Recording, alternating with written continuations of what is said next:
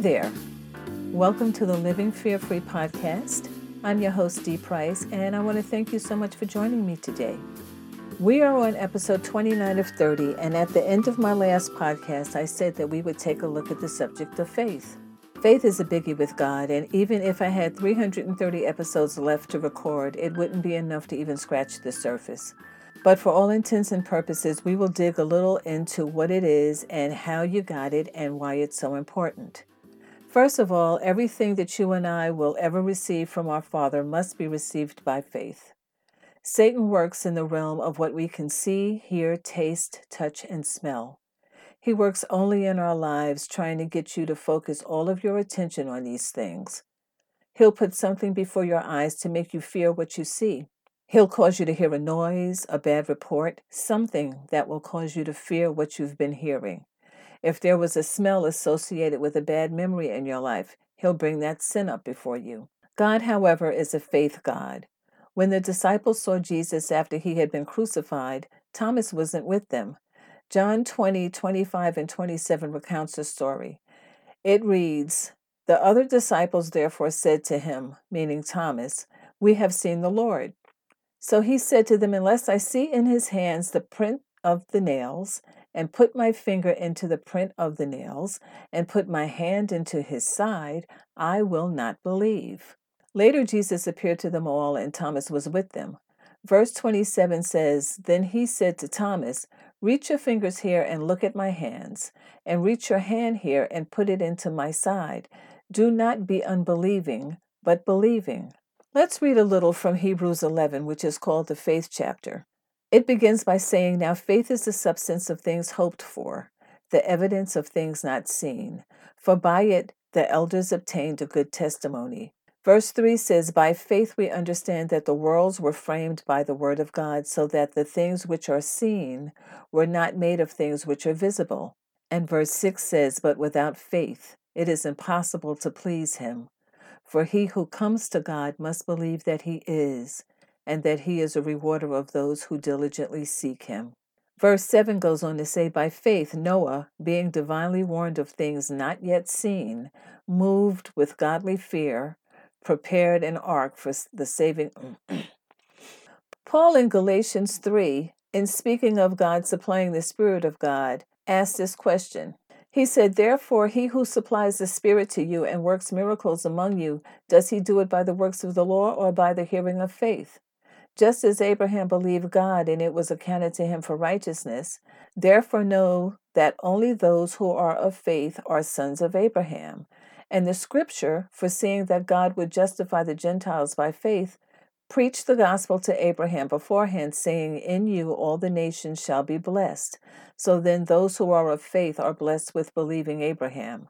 Romans 4, one of my favorites, in recounting part of Abraham's story, reads like this. Verse 16 says, Therefore it is of faith that it might be according to grace, so that the promise might be sure to all the seed, not only to those who are of the law, but also to those who are of the faith of Abraham, who is the father of us all. As it is written, I have made you a father of many nations, in the presence of him whom he believed, God, who gives life to the dead and calls those things that be not as though they are, who, contrary to hope, in hope believed, so that he became the father of many nations. According to what was spoken, so shall your descendants be.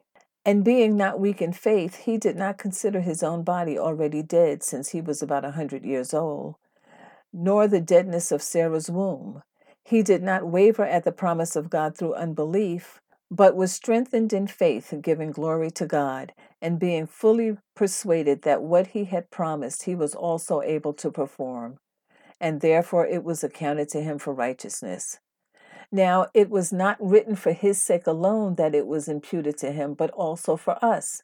It shall be imputed to us who believe in him who raised up Jesus our Lord from the dead.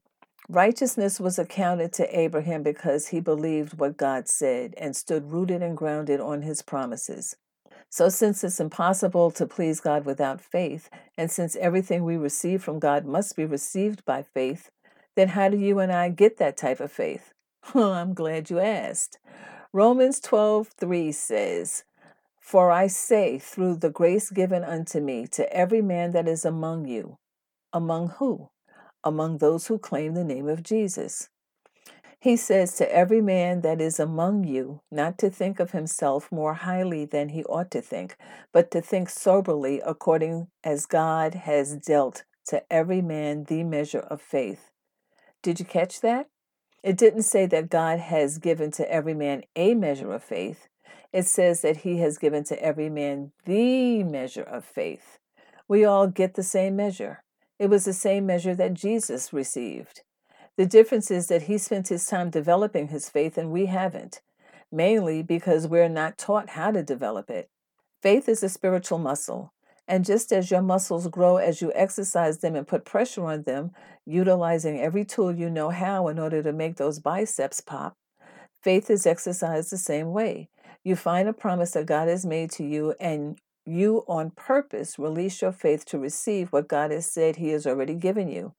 You exercise your faith and believe you have it, even though you can't see it with your physical eyes. You be believing like Jesus said instead of unbelieving like doubting Thomas. Paul said in Galatians 2:20, I am crucified with Christ, nevertheless I live, yet not I, but Christ liveth in me, and the life which I now live in the flesh, I live by the faith of the Son of God, who loved me and gave himself for me. Did you see that? We are to follow Paul's example and live our lives by the faith of the Son of God. Let's look at Mark 11. Kenneth Hagin, who was called the father of faith for many years because he taught more on Mark 11 than anyone else, dug deeply into this chapter.